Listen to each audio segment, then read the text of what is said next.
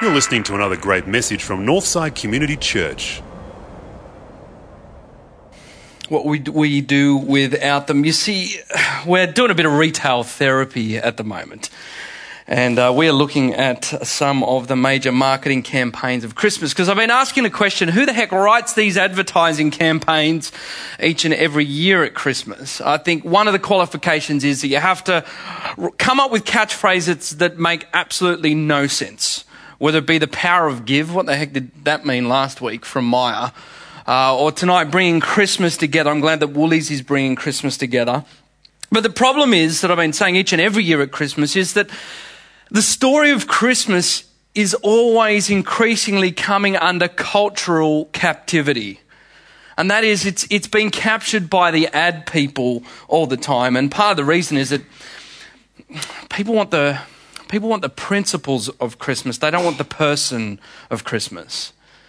And they want the love and the joy and the peace and the food. But they don't want the person of Christmas. They don't want Jesus Christ. I mean, you're not going to go and find Jesus Christ in aisle six of Woolworths. Uh, actually, maybe you could find Jesus in aisle six of Woolworths. It's not beyond the way that he works, but but they're not going to have him hanging there from the ceilings. And yet, what I love about the ad people is that they they somehow it's their job to get paid to to represent the very things that represent us, right? That an ad person, whether they're Christian or non Christian, knows that relationship and bringing people together is something that we deeply desire.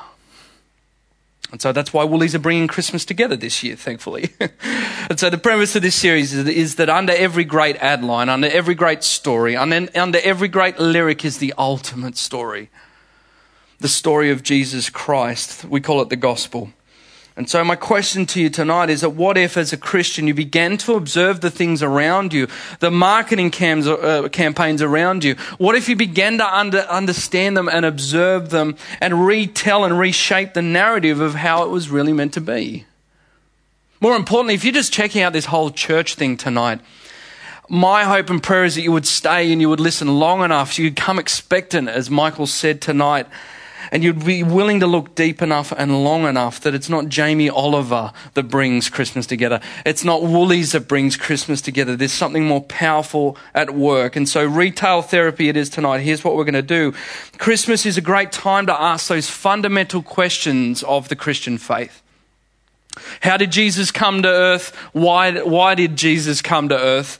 And last week we saw, we got the how that God comes to earth. He gives us the gift of Jesus Christ in His Son. And then this week we get the why that God, not Woolies, is bringing Christmas together. And so what we'll see in the why is that um, first we'll look at the problem of bringing Christmas together. Then we're going to look at the pathway to bringing Christmas together. And we'll, then we'll look at the power of bringing Christmas together God style. So if you've got your Bibles, tablets, whatever digital device you might have, turn to Colossians chapter 1 with me, and we're going to read from uh, verses 19 through to 23. It says, For God was pleased to have all his fullness dwell in him, that's Jesus, and through him to reconcile to himself all things whether things on earth or things in heaven, by making peace through his blood shed on the cross.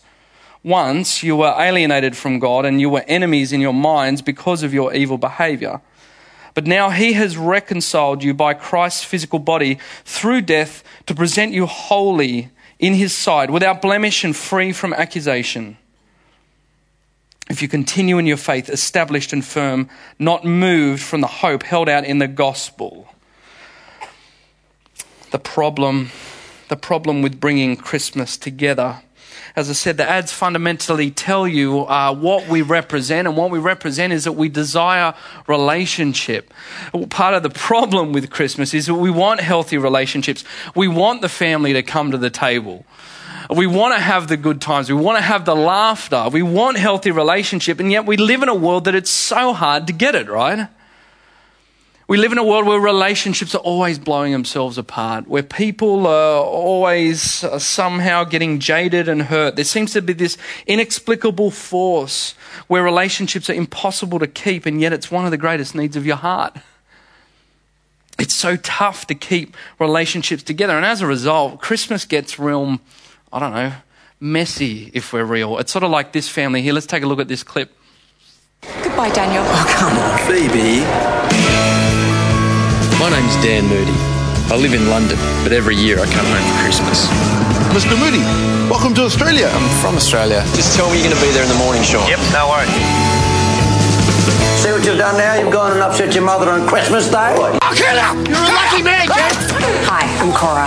Hayden's your girlfriend, that's right. My long lost cousin. Haydo, how are you? Can't do a whole yard with a whipper snipper, you maniac!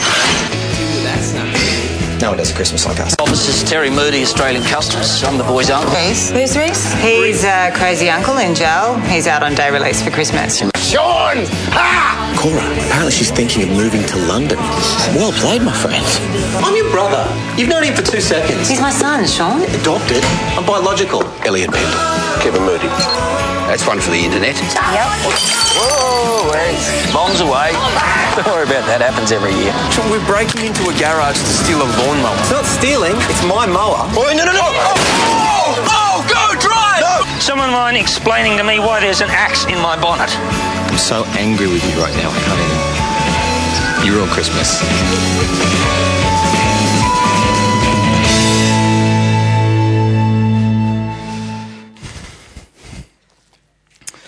Now, I, I, I, hope, I hope your family is not as crazy as the Moody's. But is it me or are, are they just so representative of your stereotypical Aussie real Christmas family? Uh, they're at least representative of mine in so many ways. We've got a crazy uncle and all sorts of crazy stuff going on, but you see, more often than not, here, Christmas, the problem with, with bringing Christmas together is it's, it's always, there's always an underlying tension. There's always an underlying craziness. There's always the underlying unspoken stuff beneath the food, tension, issues, unreconciliation. I know that's not a word, but I just decided to use it. You see, we, we humans quarrel. We fight, we get in each other's faces, and there's always this fragile possibility that at any moment, the relationships that you find most precious and the ones that you love the most, you're going to wreck. Why is that? Why is that? Verse, verse 21 of this passage here says, Once you were alienated from God. And we're thinking, what the, what the heck's that got to do with the 21st century? Look, the reality is what the Bible says when it looks at families like the Moody's and all that they represent. When it, when it comes to modern day society, the Bible says your relationships here on earth are, unraveling because your relationship with God has unraveled.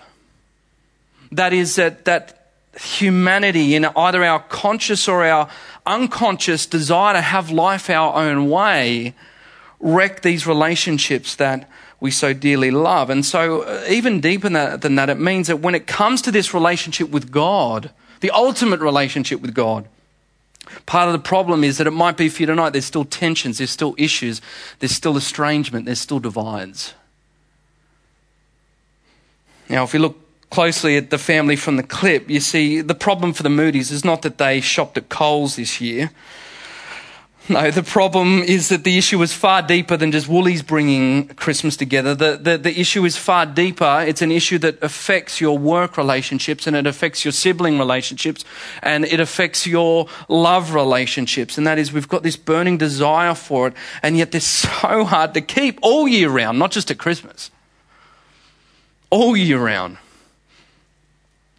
And the reason is, says the Bible, you were first built to be in relationship when we've wandered from that design. You know, Genesis in the garden talks about the way that Adam and Eve before the apple spoke to God in the cool of the day.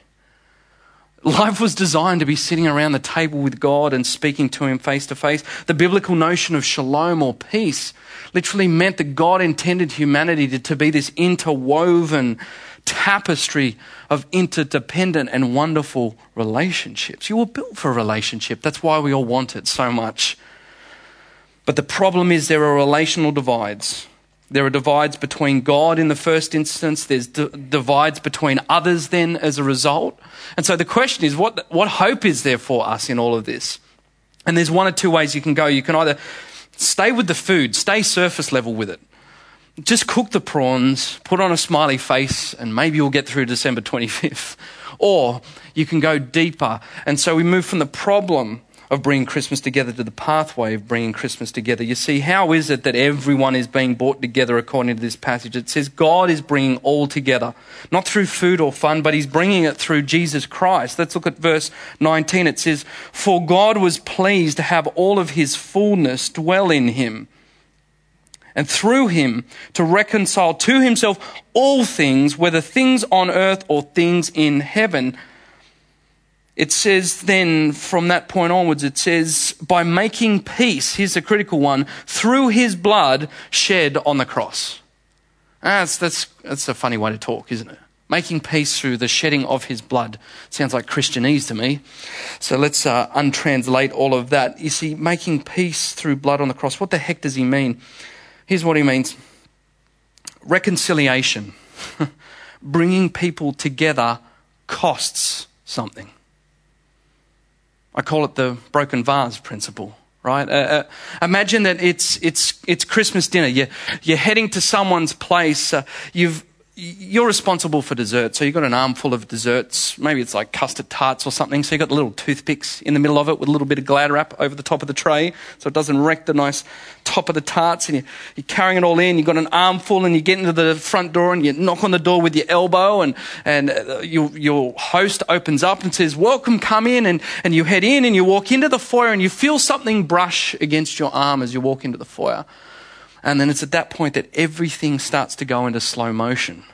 Because this beautiful looking ornate vase on the side table in the foyer begins to teeter in slow motion backwards and forwards and backwards and forwards until it slips over the edge of the side table and it heads towards the tile floor and then it smashes into what feels like a thousand pieces and you're terribly shocked. And what's, what's your, what, what should be your first reaction when something like that happens?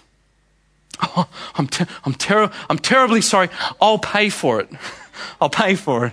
I'm so sorry. And, and then your nightmare really begins uh, because your host says, Look, I, I, I, love the gesture, but that was my uh, great, great, great. With, with every great, your heart just starts sinking a bit. For that, that was great grandmother's vase. That thing is pre Napoleonic wars. That, that thing is. It's, it's priceless. It's priceless. What do you do? How has your relationship been affected by them? Uh, with them. Now, look, when, when someone wrongs you, there's a sense, right, that that some kind of debt needs to be dealt with in order to be reconciled. At that point, the minute the vase is gone, bang, relationship has a divide within it all. It's not just with the possession, it's same for our relationships. Like you've been there. Has someone ever betrayed you? Has someone ever hurt you? Has someone ever said anything against you?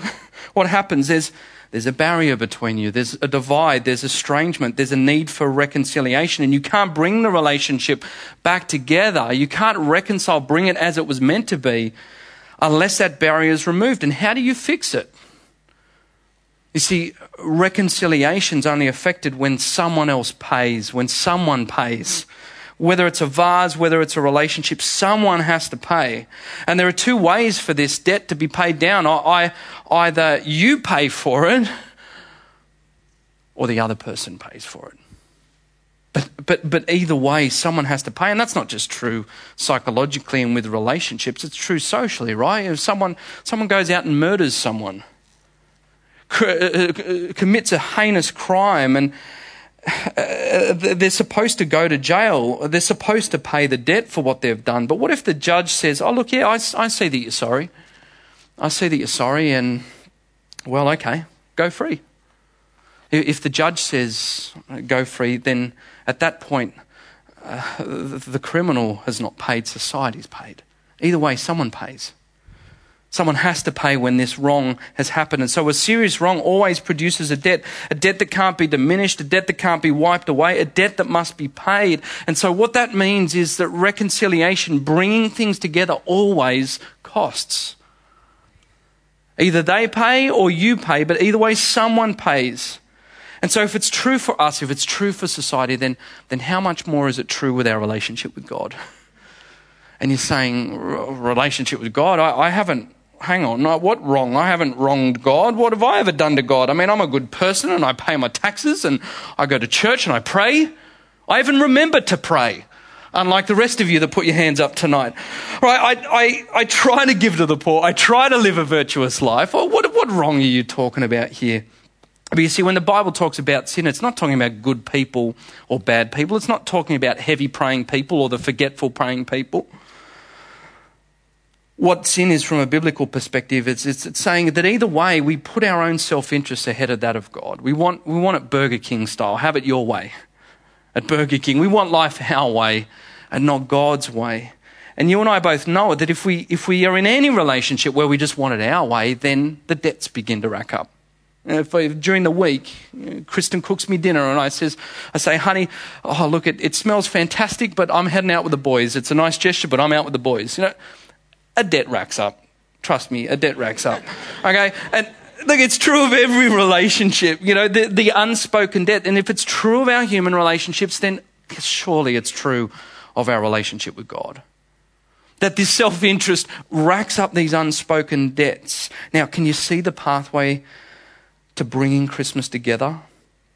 From God's perspective, there was an unspoken debt from God's perspective, his relationship with humanity because of sin had incurred a cost and someone had to pay. And then Christmas starts bringing it all together. That enter Jesus, enter this baby who becomes a boy, who becomes a man, who brings and gathers this community together to show the world how life is truly meant to be lived. And then he goes to the cross and his hands are nailed, and here we go blood is spilt. And a debt is paid, payment is made. You see, what is the cross, this funny symbol of Christianity? It seems funny to talk about it at Christmas, but we must. You know what the cross is? It's God saying, you know what? I'll pay. Someone's got to pay. We're not getting anywhere with our standoff this Christmas. I'll pay. I'll absorb the debt for sin myself. Christmas is God saying the vase is broke and it was priceless. And that there's nothing that you can do in and of yourself to pay it back. You don't have the comprehension. You don't have the capacity. You, you, don't have the funds to be able to fix this. And therefore, I will come down. And therefore, I will become just like you. And therefore, I will go to the cross. And therefore, I'll pay so you can come to my table. Christmas is God saying, I'll pay.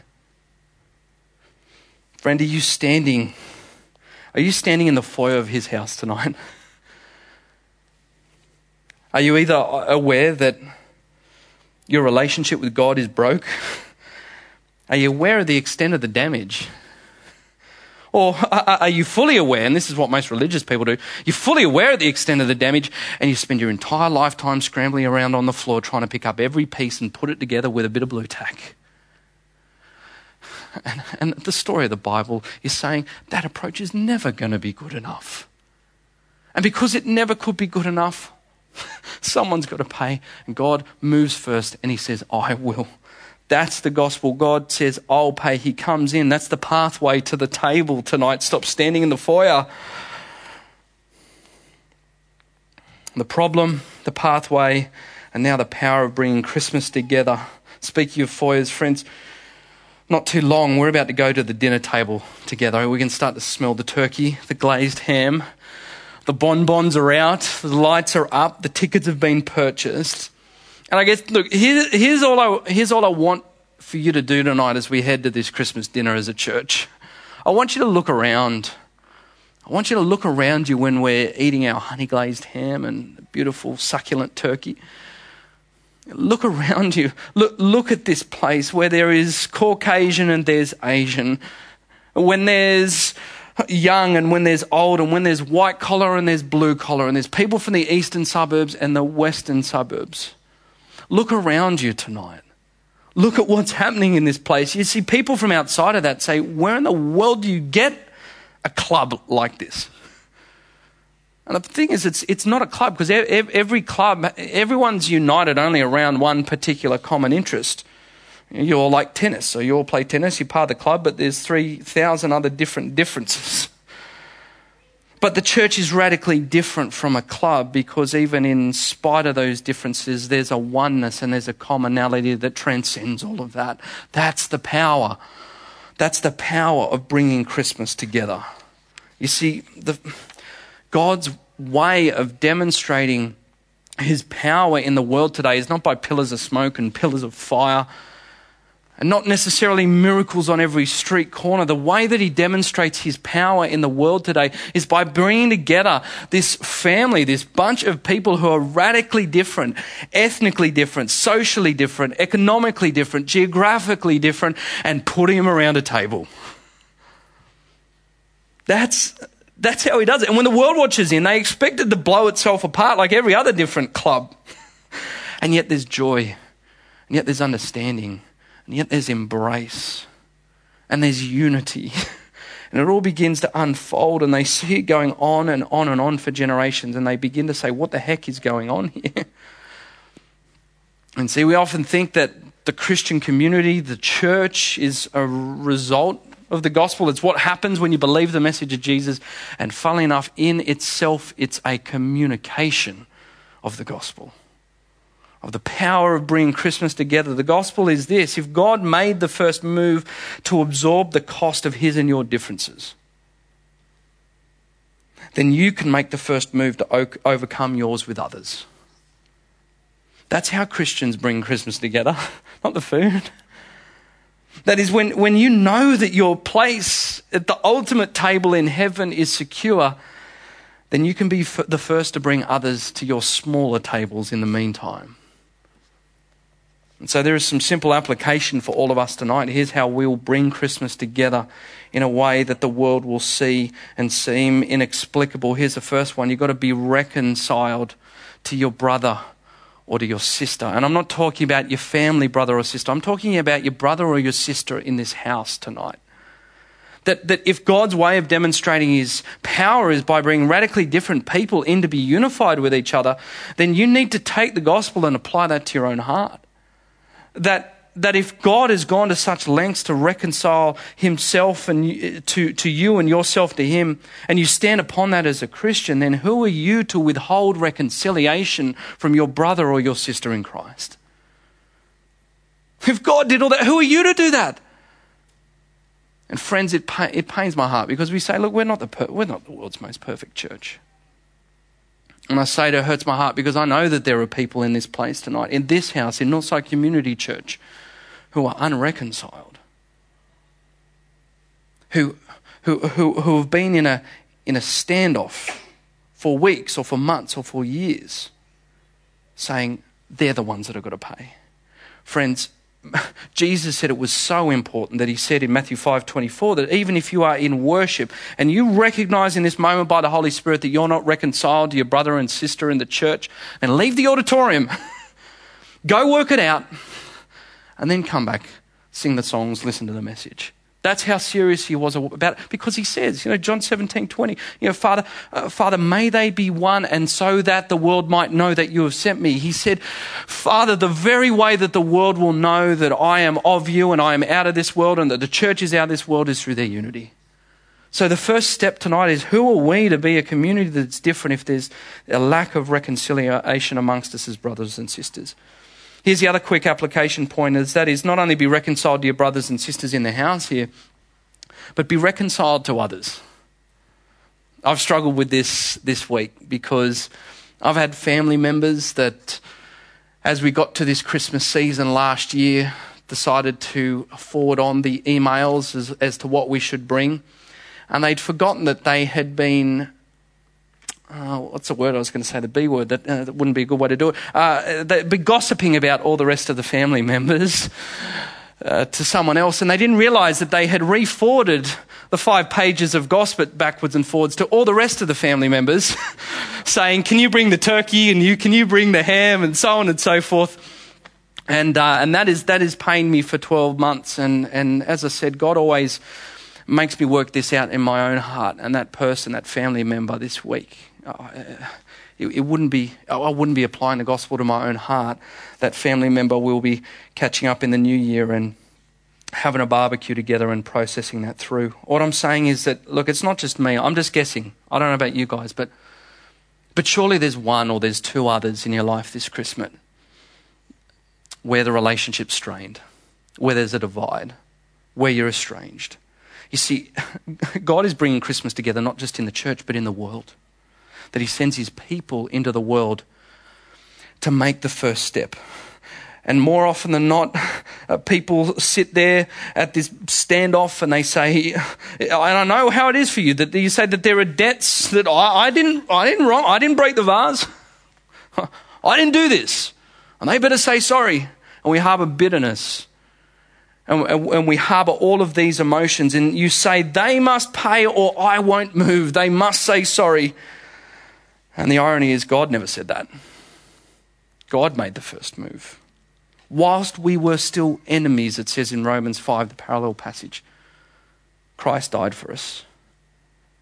He said, I'll pay. Maybe just maybe just maybe this is the season, this is the year for you to go to that person, regardless of whether or not you were the one that racked up the debt, and said, you know what?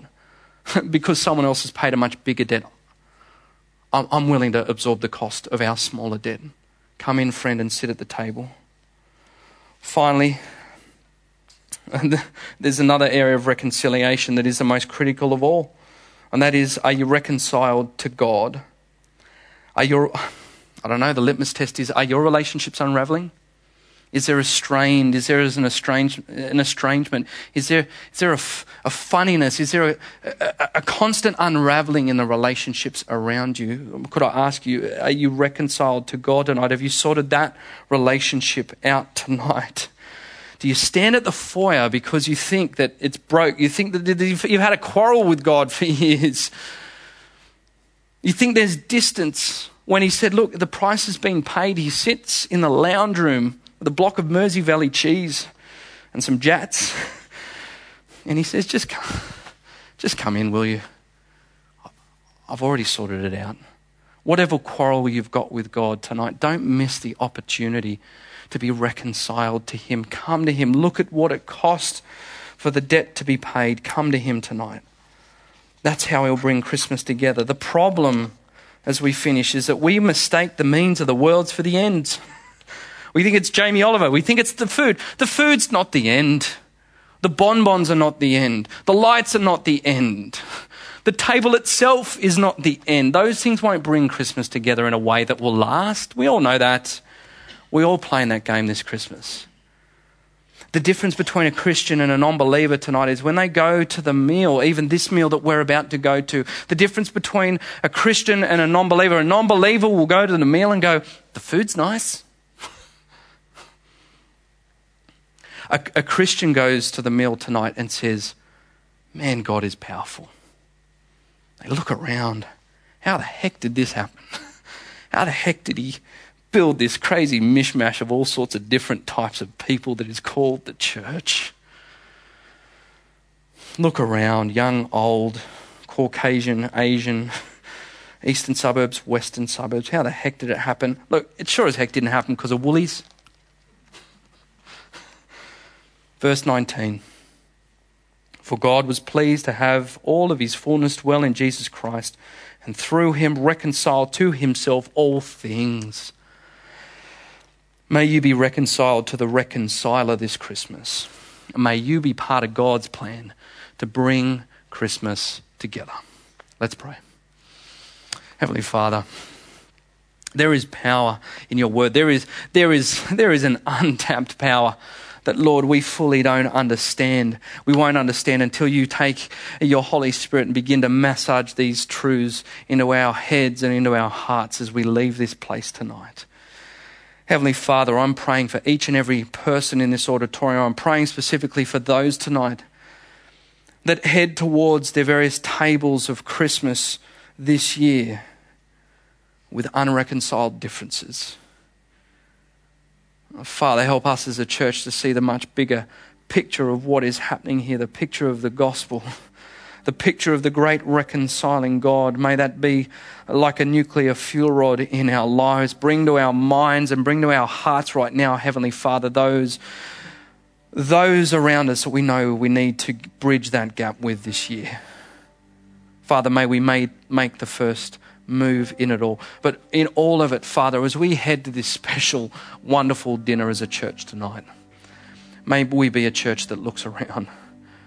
And may we be a church that doesn't sit in its in the classic cliques of those that look the same, that talk the same, that dress the same. May we be a church as we head out of these doors tonight that deliberately go and find the most different person for who we believe we are to be and say, brother, sister, will you do Christmas dinner with me? We thank you for the wonderful and the powerful nature of your message, the gospel that has been handed down throughout the generations. Help us live that out in our community life, not just tonight, but for the months and the years ahead. We pray this now in the mighty name of Jesus. Amen.